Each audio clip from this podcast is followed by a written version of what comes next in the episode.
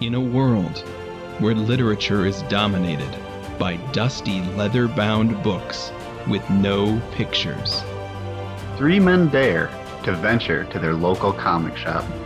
to approach the counter and utter those three magic words. make mine paperback. Welcome in and welcome back to Make Mine Paperback. It's a podcast about comic books, and that's basically what we do here is just talk comics. I'm Graham Giles, still no nickname because my co-hosts didn't want to give me one. Uh, this week, I'm joined, as every week, by our Marvel master Alex Shear, our DC daddy Steven Shear, DC Daddy! Whoop whoop. this week we're continuing our theme for the month of August. Uh, it's what I read on my summer vacation. Uh, we took a brief break over the course of the month of July, and we did a lot of comic book reading over that month. So we're catching you up on the great comics we read then. This week we have my book in the theme. My book, 8 Billion Genies. Uh, this is a book from Image, the uh, book written by Charles Soule, uh, artist Ryan Browne, colors also by Ryan Browne. If you had one wish, what would you wish for? Now, what if everyone else had one wish too? That's 8 Billion Genies, the new eight issue series from Charles Soule and Ryan Browne. At exactly the same moment, everyone on Earth gets a genie and one wish.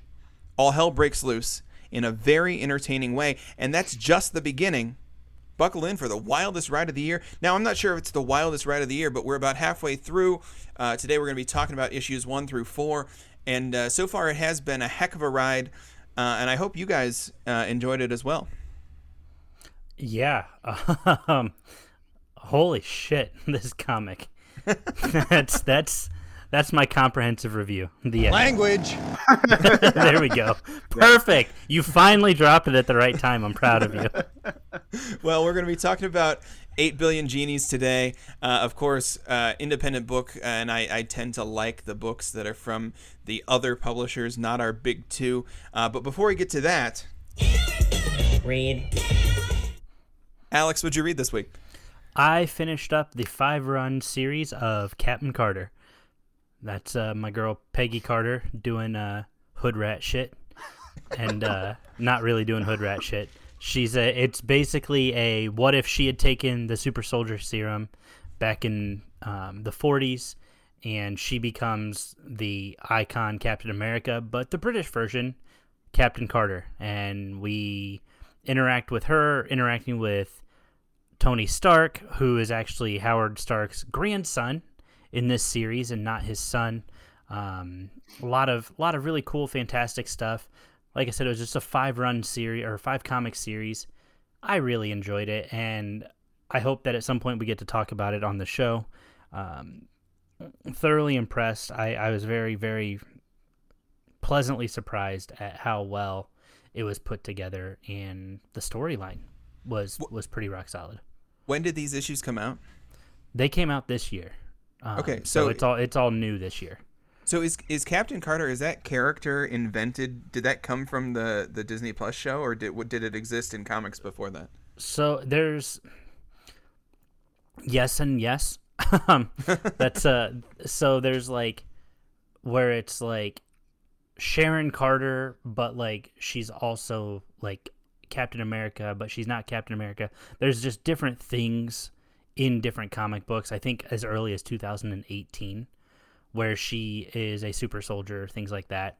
So she it wasn't made very prominent until the the series of What If, but she does exist in other Marvel comics, just not necessarily under the name Captain Carter. Okay, very cool. Very Steven, cool. what about you? I I read a few more issues of Ice Cream Man, which uh, we talked about Awesome. a few weeks ago. Yeah, I'm trying to get caught up to that. Um, I don't know. It's just a it's a really good comic book series, and I really love it too because I can jump in at any point and, and not forget what the story's about. So I like to read those when I just have a few minutes. So I read that, and then I read um, a little bit of this Watchmen spinoff. It's just called Before the Watchmen, and it just kind of explores the characters individually. Um, so that was I read a couple issues of that. Um, but yeah, just some casual reading for me this this weekend. That's the uh, How close are you to caught up on Ice Cream Man now? I think I'm on issue 20, 20 something. um, but I'm, I'm pretty close to current. Um, you know, I'm not sure what the most current. I'm on 22, so I'm not sure what the most current issue is. But I think we're at like 35 Yeah. at this point, yeah, so I'll get Um, caught up. Yeah, or- 34, 35, that or there or thereabouts. But um, yeah, I really like Ice Cream Man, so I'm excited that you're that you're catching up. Oh yeah, Oh, yeah. That's one of my it's one of my favorites. Another indie comic. It's almost like publishers other than DC and Marvel also have good books. Well, we've been. Mm, doubt it. nope. No, Image has really been. Uh, Nope. Nope. No Image. they suck. No No. image, no dark horse, nothing. Not allowed. Well, just to get off on a tangent a little bit because I, I like to do that. the uh, the thing about Image is that it's all creator owned books. So Right. uh, while while Image does the publishing, um, the the and and I, I hate the term IP, but I'm going to use it here. um, the IP still belongs to uh, the Why- creators. Why do you hate it and so, so much? Oh my gosh, because it's it's the it's the commodification of something that's that's really Oh, cool. like like commercializing comic it, yeah. books. yeah, like like the yeah, comic books could be really cool, and we could just talk about characters and themes and the way graphic stories can fit into our idea of literature. But instead, we're obsessed with the business side of it. It's like when when I listen to like a a, a sports show and they want to talk about all of the contract details for the you know the stud third baseman who plays for this team like I, I just don't care i mean other than sending my favorite player away i do care about that for the most part i don't care how much money these guys are making um, i think I, I know I know most people think they should be making less. I think they should be making more. I think ownership takes too big a cut from the players. Um, but this isn't a sports show, so we won't get too into that. um, I just want a great sports show. Sorry, sorry. Go on. if you want a great sports show, um, ESPN. it's, it's right. If you want a great sports show, you could listen to uh, the Sports Writers, uh, which is a show that aired on local Chicago uh, cable television uh, in the uh, in the '90s. Um, I, I, I recommend really that old, the. Sports Writers. really old sports news. I, I really do recommend that one. I, I think it's a great show. But yes, you're right. All of the news is um, not so current. in any case, um, we uh, I don't know. I, I, I hate because when people use the term the IP, especially like on Twitter, they're they're just trying to talk about the way that like the the business decisions revolving around superheroes and comic books in general um, affect stories, and it's just. I mean, so many of these people don't know what the hell they're talking about. Is one thing, but then uh, the other part of it is, it's just not interesting. Like we all know that Disney is making big business moves based on their their you know superhero partnership with Marvel, but the uh, it's just not interesting. like we we already know the details. We don't care. Well, I don't care anyway. but in any case, uh, Image Comics because the the IP remains in the hands of the creators, uh, I, I do think it, it results in one uh, a lot of interesting uh, twists and turns and, and, and plot devices throughout uh, the the individual books, uh, especially this one that we're talking about this week, Eight Billion Genies. But in general, it allows for a more complex, diverse cast of books that Image puts out. Um, whereas when you're dealing with something like DC or Marvel that has this larger ongoing universe, you have to decide where each book fits into the universe as a whole. Does it fit in? Is it some sort of multiverse kind of thing, or is it a completely separate? It just doesn't take place anywhere in the the continuity that we know of. Um, because of all those decisions and the way they can affect other books, the the, the top down approach that uh, that DC and Marvel takes, I think. While I, while I, I certainly love books from those publishers, I, I don't think it lends itself to quite as diverse a, uh, a list of titles. All right, there you go. So did you? Well, you're wrong, and I'm gonna tell you why you're wrong. I don't Yeah, have a real reason. I just wanted to tell you you're wrong. That's right. You're wrong, and I hate Okay. you. You're wrong, and I hate you. You're stupid. So, throw rocks at you. so Graham, what did you read That's this what I was week? getting well, to. Graham. um, that's right. Um, I've been working my way through the uh, the omnibus of uh, the Death of Superman, which includes the story arc, the Death of Superman. It also includes the um, Whoa, the rank. spoilers. Does he die? yeah, that's right. Um, well, the book is called The Death of Superman, Alex. So of course he doesn't die. He's Superman. Whoa. Spoilers. That's You right. look at the title before you read. it. That's right. That's right. I, I bought the book and it was just this big book with a duct tape over the title, and so I, I undid the duct, the duct tape and I went, no, not the death of Superman. and all the Batman fans rejoiced. Hooray! I was like, darn it! I wanted to start with the birth of Superman. Started at the wrong end. Anyway, so you're reading through It- this. It, it collects the death of Superman. It collects um, the the story arc after that, and and, and all of these story arcs are, are were within multiple titles at the time. Um, so with Death of Superman, we had uh, the Reign of the Supermen, um, and then the Return of Superman. Um, and so I'm uh, I kind of made my way through the Reign of the Supermen, and uh, here's hoping we're working our way into the Return of Superman. Uh, I think he might come back. Um, again, spoiler title. Can't believe it ruined the whole book. I don't even have to read it now. I've already read it. That's right. I'm all set. the um yeah well the the the book in general i mean it i think it's pretty good it's one of those uh those 90s books that i sometimes have a hard time getting behind. I, I think really the 90s in general was was a dead era in comics.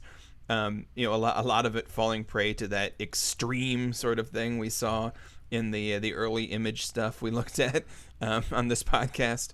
But um yeah, I don't generally love '90s books, but I think this one has enough history behind it that um, it's okay. I'm not reading it quite as fast as I read uh, the stuff that I, I really enjoy, so I know I don't really enjoy it, but it's okay. It's okay. It's pretty good. Graham's official That's right. verdict. It's pretty good. it's pretty good. It was off the rails, but I loved it. That's right. no, that one's very much on the rails. yeah. I, it was on the rails, and it was just okay. It was. I mean, it was about what you'd expect. I mean, not not nothing too crazy. Well, Death of Superman, it's not as it's not as off the rails as stuff that Steven would call off the rails, but it is it does take some weird stuff. Like if you if you hadn't been reading the Superman books up to that point, like in the early 90s, it starts off with talking about, "Oh yeah, and you know the the race of mutants who live under the sewers in uh, Metropolis?" And you go, "Oh, yeah, sure, I know about those Yeah, guys." totally. Yeah, those guys. Guess I Mario and Luigi So- down there. And then, of course, like you know, our big villain Doomsday arrives with without so much as as any sort of herald. He just arrives. Um, Yeah, I guess that's why. So there is some weird stuff where you're like, what is going on here? yeah. Yeah, stuff doesn't bother me though. So Well, no. it was it was slightly derailed, Yeah. and you and you enjoy it. Oh, really? I th- I think my opinion is that most of the Doomsday fight, um, the reason it occurs is because uh, DC recognized that there were a lot of comic book readers in Middle America, but none of their heroes actually did stuff in Middle America, and so they just had this Doomsday fight take place across like I, there's a, there's a stop in. And there, there's definitely a stop in Ohio. I noticed that, but basically, they like Doomsday and Superman fight their way from the middle of the United States back to the East Coast, so that way uh, some of those towns in Middle America could feel seen. Oh, that's very nice of them. You don't want to get lost in Middle America. That's right. Anyway, uh, so uh, middle. Speaking of Middle America, the United States has a population of, of what uh, about 300 million. Yeah, about 320, I think. Yeah, so uh, the United States has a population of 320 million. We've recently reached the point where um, you can start estimating the uh, the population of the Earth as close to 8 billion if you're going to do your estimation. We're still um, between seven and a half and eight, so we're not we're not quite at 8 billion yet, but we're getting there. Uh, and uh, that 8 billion number is important because it's the title of our uh, book this week, 8 Billion Genies, and it does come from the population of the Earth. Um, so, yeah, before we get into my kind of overarching questions about this book, did you guys have any thoughts on the uh, on the four issues we've read? I mean, I thought it was a, a really cool take on a very familiar concept. I mean, the you know, it's not like an outright monkey's paw, which I think that's how you described it, where pretty much every wish has like a negative consequence. You didn't think about it. So I like that they kind of steered away from that at least a little bit. And it was more about like the intention of the wish was important, but that take on it, Mm-hmm. plus like actually thinking it through, um, just like the the scenario of everybody getting a wish on Earth, like actually taking the time to think that through and, and how it would look. I thought that was pretty cool. So I mean, I, I love the book. Yeah. Well, that, that's I think that's an interesting point you bring up is that this does kind of steer away from the normal uh, genie lore that we that we know about. Where like one, we've taken three wishes and condensed them down to one. Yeah. You get one wish. Um, but the other thing is, genies generally throughout literature are tricksters. They take the wish you make and they try and twist it um, so that if you you know if you wished you said um, you know hey genie make me a sandwich he would literally turn you into a sandwich um, where they like take your words and twist them in a way that makes your wish bad uh, even though you thought it was going to be good um, and so like genie stories are, are either people being um, taken over by their own greed people being falling victim to their own wishes or it's people being clever enough to outwit a genie um, in this one the genies are not the genies are almost true neutral in this story like they're, Well, they're and I granting was, people I was going to mention that, right? Like these genies don't feel like it's good intentions or bad intentions. It's just uh, we're going to take what you want by its literal sense. It's it's not even literal sense. It's it's the intention of your wish that's important. Yeah, the intention, so like, rather. Like like if you misword your wish, that's fine. They'll still like if, if I told these genies make me a sandwich, they would give me a sandwich. They would they and would, they'd they would probably literally- give you they would give you they would give you a sandwich of probably whatever you're thinking, like your favorite Mm-hmm. sandwich or whatever. Right. Yeah, it, it would be a really good sandwich. Now that might not be a great wish, but it would be exactly what I wished for. Right. Um, and so I, I don't think that these like these genies aren't you know the uh, the idea of malicious compliance where they're like we're going to comply to the exact letter of what you said. They're willing to uh, go with that intent, which I think is is kind of cool. Kind of cool for a genie story. Yeah. Yeah, I'm a fan of the idea. Like it's o- overall these books were really really good, and it's what's supposed to be eight books by the time it's all said and done. Yep. So we we finished off on book four, um, which uh, really just came out last week or the week before, um, when you're listening to this. So we're we're halfway through Eight Billion Genies. Plenty of time to catch up, and uh, we got four more books coming up to finish out the series. Uh, this most recent one, book four, kind of ended with a cool cliffhanger that uh, really kind of changes our our viewpoint on things, which I thought was kind of cool too. So overall, thoughts? You you liked the book? I liked it. Yeah. I mean, it's definitely, I'm going to read the last four issues when they come out. Nice. Alex, you putting this one on the poll list? Oh, 100%. I mean, this, I mean, between the art, the story, just, it grabbed my attention. Mm-hmm. Yeah, I wanna it really see did. this one plays Um, and, and, and it grabbed my attention quickly. One, because it, it put me in a familiar setting, right? One, it's in, it's in Michigan. It's a, you know, so it's already, I feel a connection because that's a Midwest state. It's a Midwest area. Um, and they, and they depict, Michigan things within the books. I think at one point somebody's wearing like a Detroit Tigers T-shirt or something. So they they really make it feel home, and it's not a bunch of sci-fi fantasy stuff like New York State College or you know it's no it's they're they're using elements of real life and you know different things that we know and are familiar with. And so for me that that really grabbed my attention a lot quicker than I guess some of the other books that we've read that are shorter runs. This one this one jumped out immediately and said, "Hey, pay attention. You're in for a ride."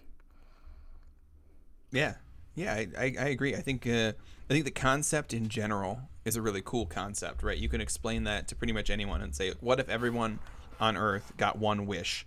What would happen if they all started making their wishes at the same time? Um, and a kind of kind of a cool concept there. Uh, and then on top of it, to take that concept and put it in a familiar setting like that, um, yeah, I agree. I think I think that's uh, that really what what drew you into the book. So the book again, eight billion genies, uh, issues one through four. What we're talking about, those are the issues out so far. Um, this one is uh, we, we start out set in um, Detroit or just outside Detroit um, at a at a bar, and uh, we have we have a bunch of people there. We have a band getting ready to play. We have um, a kid and his dad who seems to be an alcoholic. Um, the dad, not the kid.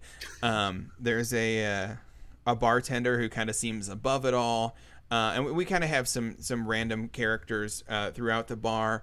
There's a uh, a Chinese couple um, who are there, and so in general, it's uh, kind of a an interesting cast of characters in this uh, in this bar that that looks to be pretty much hole in the wall bar um, in Detroit, Michigan. Um, so so with that, my first question here is is how does that setting right? So setting both in the fact that this we can tell right away that this is roughly 2022, right? It, it's it's it's roughly now is the uh, the time setting in the book, and then also setting the book in Detroit.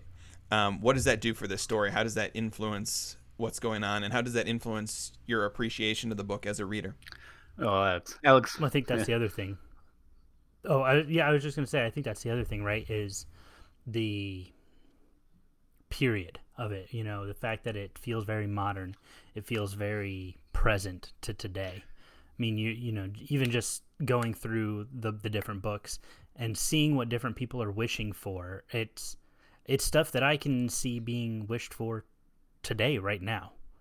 You know, I think in book two or three, the president is uh, is freaking out over North Korea wanting to be the dominant country. Um, after they just said, "Hey, we want to be the dominant country," and so now you're seeing all of these things where you're we're not getting just simple wishes for like I wish I had a million dollars, which we do get those, right? You know, I wish we had a lot of money or wish I was healthy or you know whatever it is. I I think that we're seeing the, the the thing that I love is that we're seeing the consequences to the wishes. It's not just the wishes themselves because uh, you mentioned it earlier about how many times do we see the genie grants the three wishes and well here you are. We don't ever see the consequences of that. You know, we don't ever see some if I say, "Hey, I want so and so to fall in love with me," we don't see them being pulled away from somebody that they fell in love with. We don't see them, re, you know. So it's just it's different things that I really really love that they tie into this to show real appreciate appreciable consequences to your wishes and your actions from those wishes. Well, and, and now that you mentioned, I'd like to see where the different um, different cities where these wishes are happening because, like in terms of the setting, influence the story. Um, and they they make a mention of it even on one of the pages where they say like, you know, in 2022, everybody's wishing to be a superhero, and in the past, everybody, because you know we we learned that this has happened before. Um, no spoiler since you people should have read this but so we learned that this has happened before and and i forget what they said like you know back in the day instead of wishing to be superheroes people were wishing Yeah, to be something else People used to be gods. gods that's what it was Yeah, people used to be like like the like the yeah the, the heroes and the gods of the like Greek myths and stuff. yeah So- so, so, i can guarantee just because of, of 2022 and being very superhero saturated media I, i'm willing to bet a lot of people would wish for superpowers so that's definitely one way the setting Well, especially influences it. given that that everybody gets a wish. It doesn't matter if you're an adult or a kid or a Mhm. baby. Everybody gets a wish. So the uh, when, we actually get to see some of that, the uh, we get to see some babies wishing. These are these are genies, and so they're magic. They can understand the intent of even infants who are trying to make wishes. yeah Um, and so like we get to see everybody making wishes. When we have a bunch of kids making wishes, how many kids would wish to be a superhero? Mhm. How- Right. When I was a, when I was a kid, I might have wished to be a Pokemon trainer. that probably would have been mine too a pokemon trainer maybe like a wizard at one point or a jedi just Mhm. depends Well, Yeah. I mean, yeah, I mean, you, you talk on that. Think about that for a second. You know, as kids, we wished for really dumb stuff. you know, like, and and they and they mention. I think the the the dad or the parents mention that in here. Like, no, like your kids. You know, and Yeah, I love you, but you. There's you one where the wish for dumb dad stuff. Says, the one where the dad makes that wish right away, and he goes, he goes, I wish my kids couldn't make wishes without my approval Yeah. first. yeah and the kids are like, Dad, and he's like, No, no, no, No. you guys are stupid. I love you, but you're stupid. Right. Which like This- is one is one hundred percent true. right because th- think about the things like i remember times when i've wished for you know the world's biggest pizza yeah, like, or like a li- like I- literally I remember on my birthday at, at one point blowing out the candles and wishing for like a big treasure chest full of gold coins. Um, which like again, you got one wish and you're gonna go, I want buried treasure. i mean it would appreciate in value Yeah. Well, so that wasn't a terrible man. wish that's just- Maybe who knows how the world's going to reorganize itself? That's that's the big thing they they bring up as they talk about the way the like everybody wishing for money has now hmm. collapsed the global economy. Yeah. Well, and the then inflation would be just so stupid. It would, so gold might actually be a safe bet though, because that is supposed to be, you know, like the, a guaranteed form of payment throughout history and will be, no matter what happens. It's supposed Well, to be. who, I, I don't. I think in theory we say that, but the only reason it works like that is because we've decided that gold Mm-hmm. is that stable currency. But I mean, who knows? This the way this world is reinventing itself. One some somebody's wish could just be, I wish gold never existed, and then suddenly your wish is wasted because gold doesn't exist anymore. I mean, who has any? well and i think i think and and we see this throughout the comics as well timing of your wish is Yeah. critical Oh yeah, yeah. you know, like let's say Graham says, you know, I want no gold to exist. But then two days later, I say, I want gold to be Yeah. the, the standard and I want, mm-hmm. you know, and I want all of it, you know, whatever it is. Like between the three of us, if we, we could cancel each other's wishes out and it would be insane. and we see that's what happens. You know, Steven was brought up, or I, I don't remember who brought it up, but brought up the the president of the United States wishing for um, supremacy as a, as the most powerful and respected nation on the planet. And all and the genie's going like, oh, turns out every country on the planet made a very similar wish at exactly the same time. So we decided not to do anything because it didn't really make sense to like make one over the other when everybody voted for the same thing. So we're just gonna let all the wishes cancel each other out. Except New Zealand. that was funny. they seem pretty chill about it. Yeah, New Zealand's like, yeah, we're just like, whatever. that, was, that was very funny. That's because New Zealand knows that they would just get destroyed. Doesn't matter. It's like, whatever. No, New Zealand has always been super chill. As far as countries go, New Zealand is chill. yeah, I don't think they have a lot of enemies to worry about. But um, yeah, so wishes we got with some wishes canceling out, and um, you know another thing I was thinking above about is you mentioned about the setting influencing the, the story, and and being in Detroit, there's that uh car assembly plant worker who wishes for like a car dinosaur. So I'm willing to bet that, Oh, yeah. like you know, that's that's another another way. So in different you know cities with different economic circumstances, are probably much different wishes too. So that, that's another way that influence or that you know kind of wishing happens throughout the story. hmm So we start with these uh, these wishes. You talk about timing of wishes. We start the story with one of the first wishes we get to see is the bartender going, "I wish that that anything inside this bar was that like this bar was safe and that everything in this inside this bar would not be affected by any wishes taking place outside of the bar." So the uh, the bar and everything in it can't be affected by any other wishes, and so essentially he creates a safe space where like no no wishes can harm the bar and its inhabitants. Um, and so in so doing, this uh, the the owner of the bar has created a sanctuary for all of these people, and buys them time to make their wishes, make whatever wishes they want. Um, and then we see, of course, the uh, the bandmate, the, the one bandmate who's in love with her other bandmate, she wishes that the one bandmate would fall in love with her. Um, which of course doesn't work because he's inside the bar and so he's not affected by wishes. But it's interesting that the first wishes we see are I wish that somebody would fall in love with me and that I wish that my uh, my place of business, my home would be safe and not affected by other people's wishes. So so what's the uh, what one what do people's wishes say about them as people? But two like what's the difference between early wishers and late wishers? When it comes to timing of your wishes what is the uh well I, I guess i guess what's the strategy here? Like what what do you do? Do you try and wish last or do you try and wish first So, I, I think it's a twofold thing, right? You know, what first off, what do what do people wishes say about them? That inherently humans are selfish. Um, you know, and when given an incredibly extraordinary power, we see it all throughout these these books. People do the dumbest shit. Well, I don't know though. I mean, But- like a lot of people do dumb shit, but and- but, but but that's what I'm talking about is like people as a general, like not you know what I mean. Of course, you get you get the guy who's like, I'm gonna protect my bar. I want nothing the wishes do to affect it. So he was just very on top of it because he was just so prepared. He and as we read it, I get the vibes of a doomsday prepper from him, which Well, and it- was and they- very and- apparent. yeah, they they tell us explicitly that he has been prepping for Doomsday for a long time, and in this Mm. And most recent recent issue, we find out why. But Right. um, the uh, but so So, so, he was just ready guy, for that. but I don't think he's making that wish for him, right? I don't think he made that wish to protect himself. He's Uh, making I- it so that the bar can be a safe haven. I, I, I Right, get why he made the he's- wish. He's trying to create a place that is yeah is safe from the chaos out there. And you see, he opens his doors to anybody. People who come up to his doors and they're looking for a safe place. He says, "Yeah, come on in. This will be a safe place for you. Um, we'll we'll help keep you guys safe as long as we possibly can."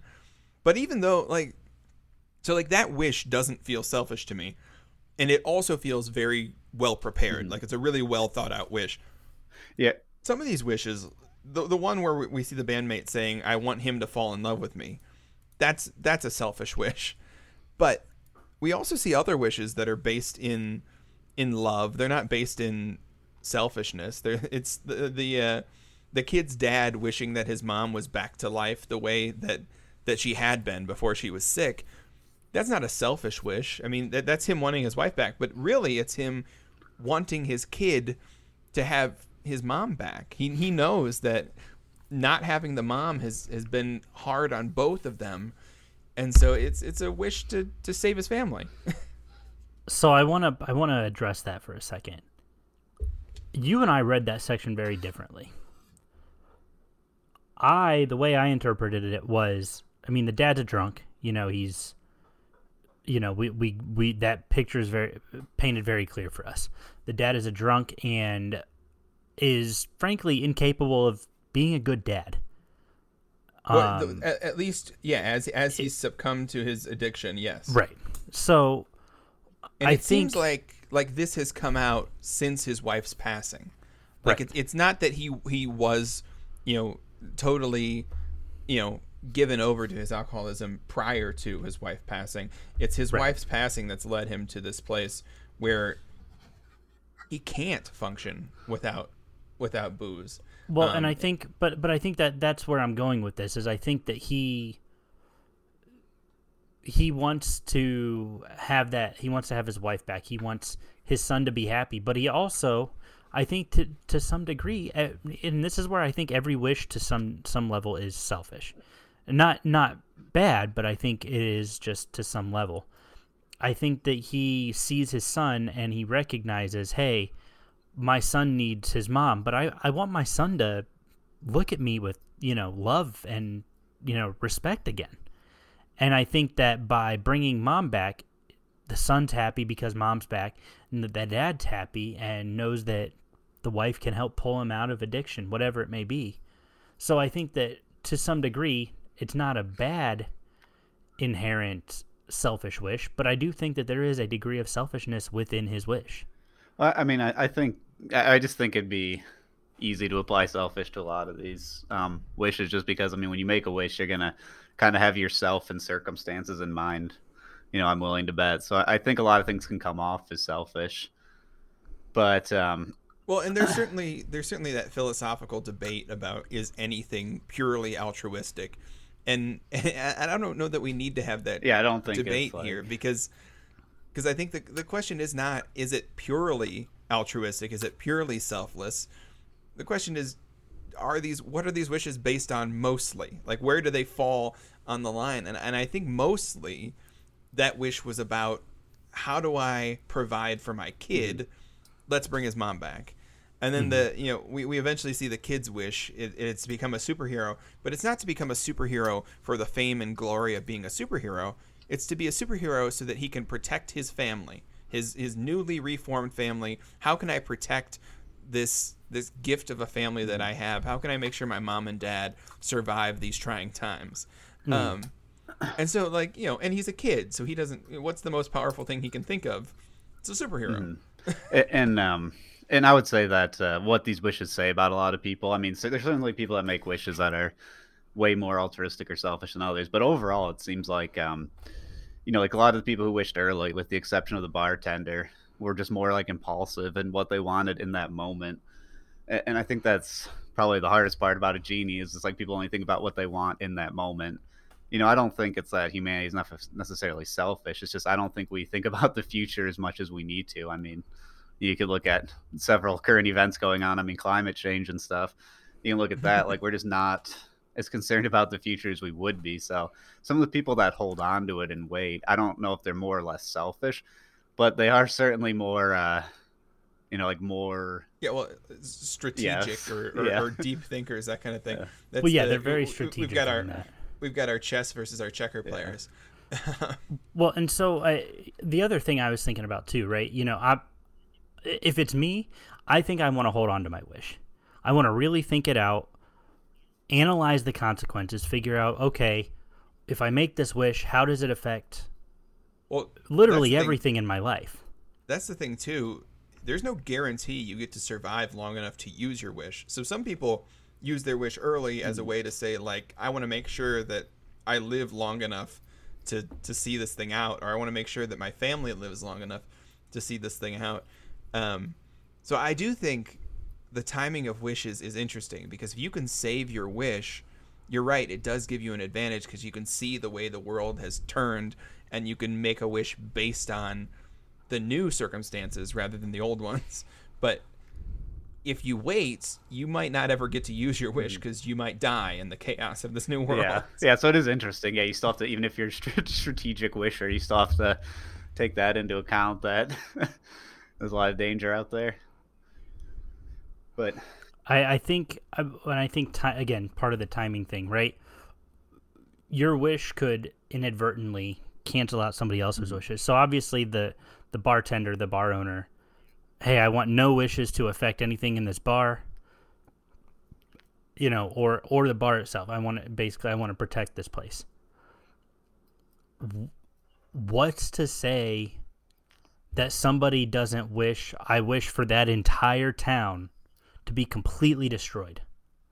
Like, Right, exactly. Yeah. If if somebody had gotten in their wish before he did, then his then that, hmm. that bar could have been lifted off. If somebody just said, "I hate Detroit. I want the entire Detroit metropolitan area to be reduced to burning rubble." If they say that faster than he can say, "I want my you know my bar to be a safe place," we wouldn't have a story. Yeah, so I just, I, you know, I do think the timing of things are interesting. And that's why I think I would want to be a little bit more strategic. Yes, I may not live long enough to use my wish, right? But I do think it's important to to try to to try to add some strategy to what you're doing to give yourself the best chance of survival. Well, it's almost Because at this point, you're seeing complete chaos. It's not even just, hey, I'm, you know, I want to be a billionaire. But like, you're seeing guys like, I need a car that eats other cars. I need a unicorn. I need, you know, I'm gonna cause mass chaos and hysteria because of my new tank that I can now park in my garage. Like, Yeah. whatever it is, like, so there's so many things and elements to it that you'd want to find a way to make sure that your wish was almost used as a survival wish rather than a selfish wish. well, it's almost like you. And again, maybe that's selfish. It's almost like you'd have to like pack up with people though, because it's like the, the, the reason this one would work is because one person could wish, you know, like I wish this bar or my house was like a sanctuary, and then you have someone else in there that wishes for something more fun, or you know, another survival, I'm like unlimited food exactly. or something. Yeah. So it's just like I would almost have you'd almost have to like form groups somehow, because then Yeah. Well, yeah, because because if, if you can, if you can coordinate your wishes, um, so that way some person can use their wish right away to create a spot where you can now safely organize what your wishes are going to be going forward. That's a huge advantage. Mhm.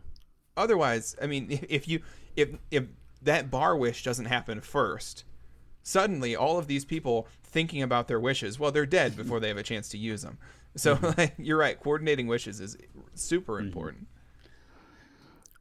Yep. So with that, I have I have two questions that I want to cover uh, left.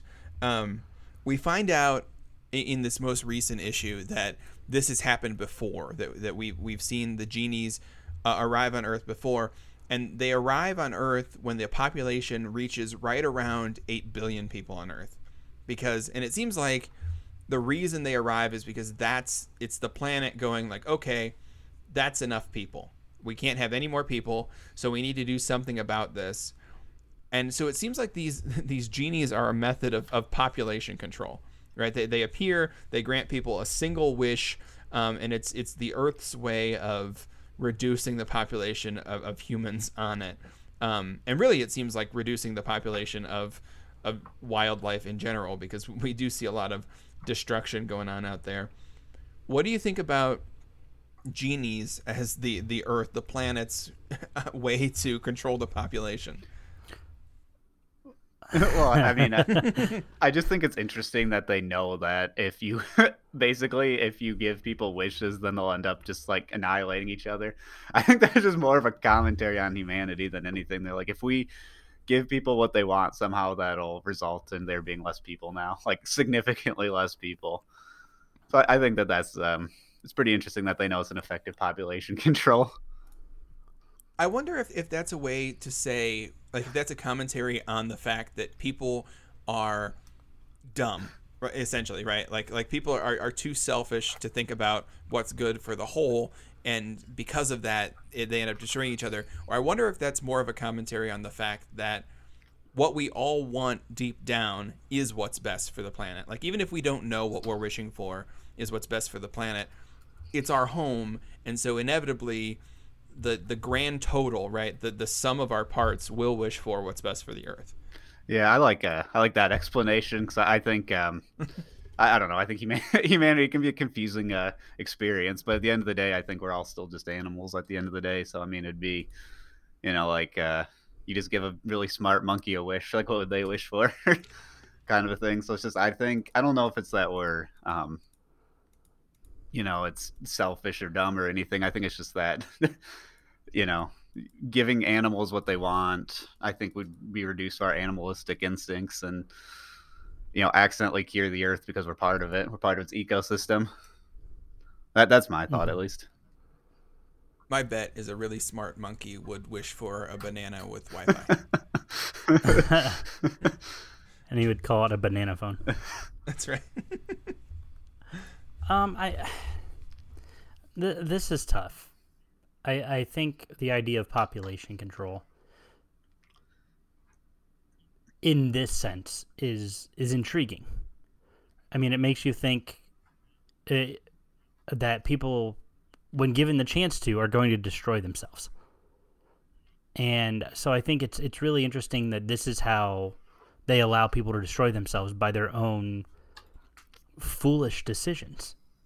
Right? It, it, it basically says, hey, you get one wish, don't mess it up. Or do, whatever. We don't really care. That's your choice. But if you want to live, you're going to think about this. If you don't want to live and you want to just do whatever, well, good luck.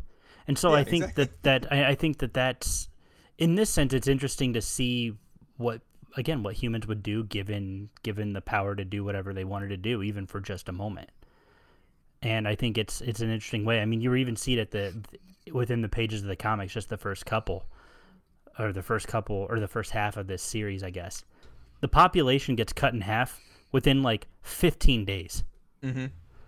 Yeah, I, I that's what I, one thing I we didn't mention, but I, love that. They keep doing the the check in uh, on the how many days it's been, and also what the population of the Earth is in people versus what the population of the Earth is in genies, um, and so we see as the uh, as the number of genies go down, so too does the population of Earth. Which the the reason the genies are going down, they disappear either when the person that they're attached to dies, or when the person that they're attached to has their wish granted.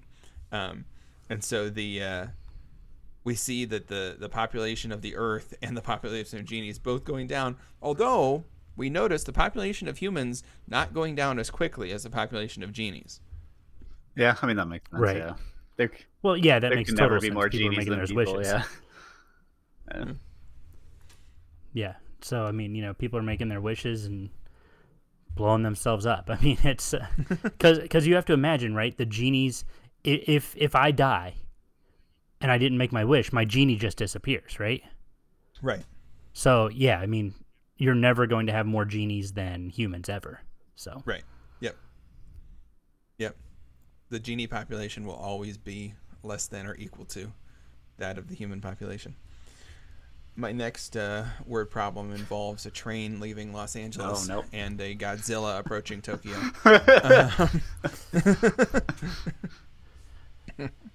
if Godzilla approached Tokyo going 40 kilometers an hour, and the train leaving LA departed Okay. going 110 miles an hour, That's right. which me- which uh, which measuring system are we using?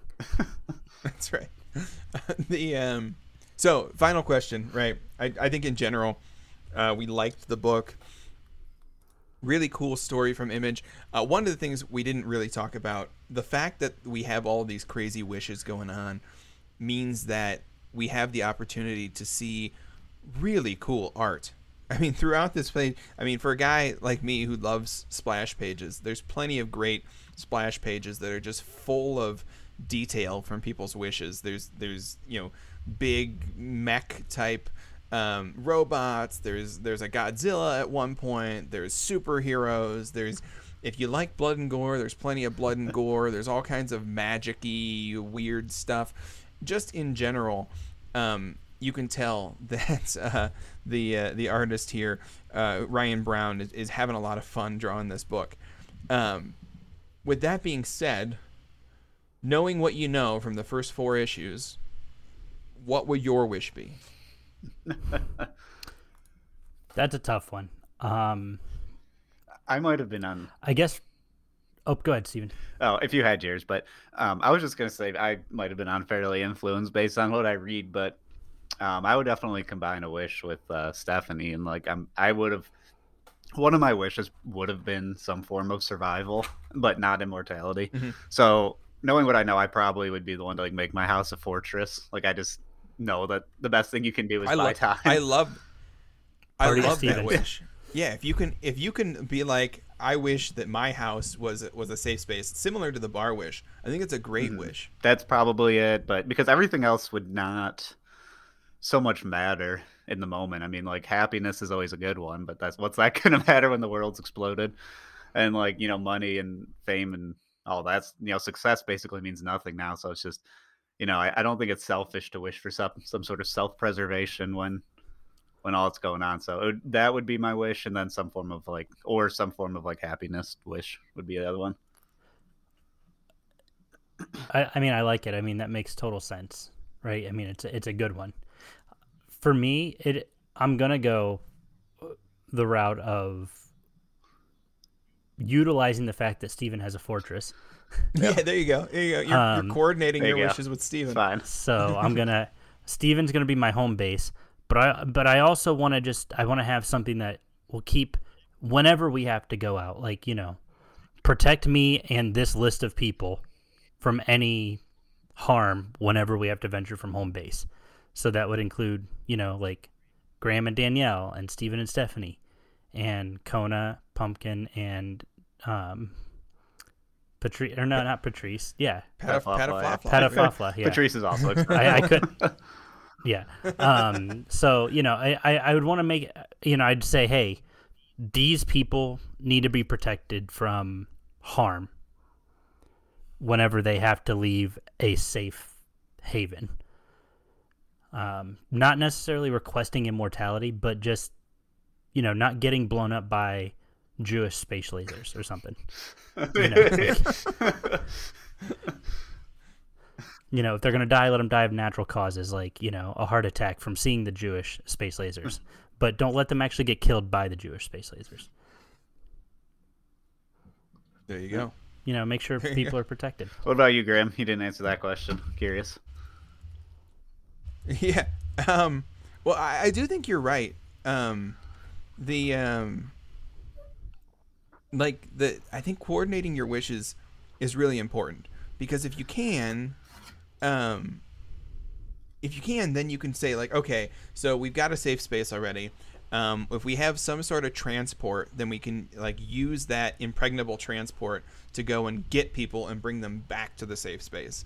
Um, so like once once we have that set up, and once we have we know we have like the the transport set up, then we know we can go out to places and find some sort of you know supplies as as we need them. We can we know that the okay our transport is safe. We can go and we can take that out whatever.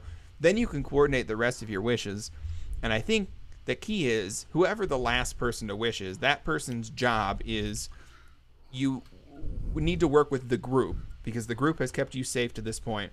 So the group is going to come together on the final wish, and we're going to wait until you are the absolute last wish, and then we're going to wish for a world, and we have to decide together as a group what that best world looks like. Um, but that's the world we're going to wish for.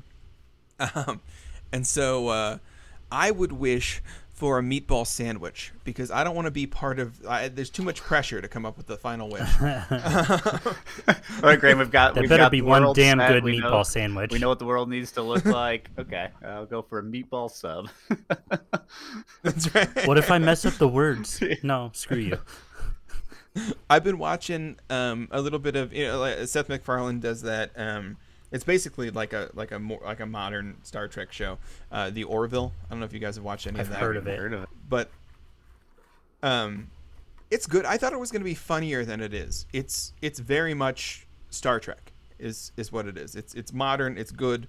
Um, not as funny as I expected it to be, being a Seth MacFarlane show. Yeah. But um, the um, on that show they have uh, matter synthesizers, and basically like in all the crew cabins and on the ship, you walk up and you can like, synth. I mean, exactly what it sounds like. You can synthesize matter. So you can go up and be like, I would like a, a, a really old scotch, or I would like a meatball sandwich, or I would like whatever, um, and it'll just appear. Um, and so, uh, assuming that we've already got our, our like home base taken care of, that's my wish is is matter synthesizer. All right, that's a good one. Dig it. Very useful. All right. Well, with that, I think that'll uh, that'll wrap up our uh, our eight billion genies. I have a meatball sandwich to get to, uh, so we're gonna be uh, we're gonna be out of here. Um, again, the book Eight Billion Genies. Um, i- it's one of the uh, produced by Image, written by Charles Soule, art by Ryan Browne. That's that's both uh, pencils and colors. And uh, in general, I think we all we all liked the book, and we're halfway through, so it's a great time to jump in, read the first four, get ready for issue five, and uh, really ride out the the rest of this wish experiment with us. With that being said, next week we're going to be wrapping up our theme for the month of August, uh, which is what I read on my summer vacation. For our last week in uh, August, we have uh, Steven wrapping up his theme. Steven, do we know what we're going to be talking about next Oh week? man, you know I thought that there was not five Wednesdays in August, so we are going to make a last minute decision here to read. Um, let's see, what have we not covered yet? Let's read. All right, we'll do Mullet Cop.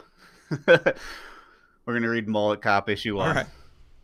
It's a, it's a long right. issue. Um, you guys can get through it pretty quick. Um, it is from Scout Comics, so it's super indie too. Very yep. cool. And it, wa- it's written by Tom Lintern. See if I can find a cool description in here. Um, Comic. yeah, book. it's a comic book. That's all you need to know. so we're gonna read Mullet Cop for next week, written by Tom Lintern. All right. So we'll check out some Mullet Cop next week. If you want more details on the book, uh, well, we'll we'll give them to you next week. And You'll have to you'll have to jump in. This is a. Uh, it sounded like this was just a we were winging it, but the truth is that we had planned for that so that you would be in tune for the cliffhanger of a lifetime. And you guys will all come and check out our episode next week talking about Mullet Cop. It'll be But the only the I'm gonna warn you. So there's two issues named issue one because they had one um, come out, and then they had I don't know if it was supposed to be like just planned as one, but then they released a spin-off series that's the same as basically continues the story, but for some reason they renamed it one. So make sure when you get it, you get episode one, Rise of the Buffet Warrior. Okay. So, episode one, Rise of the Buffet Warrior. We hope you uh, read that along with us. Uh, as far as I know, I don't know anything about this book, so we're, we'll be exploring it together. It should be it should be a blast. So I can give you, I'll give you my description. So it takes place in the future where there is a um, apocalypse. It takes place in the year 2100. There's an apocalyptic war that uh, wipes out most of humanity, and so all that's really left is like mega malls.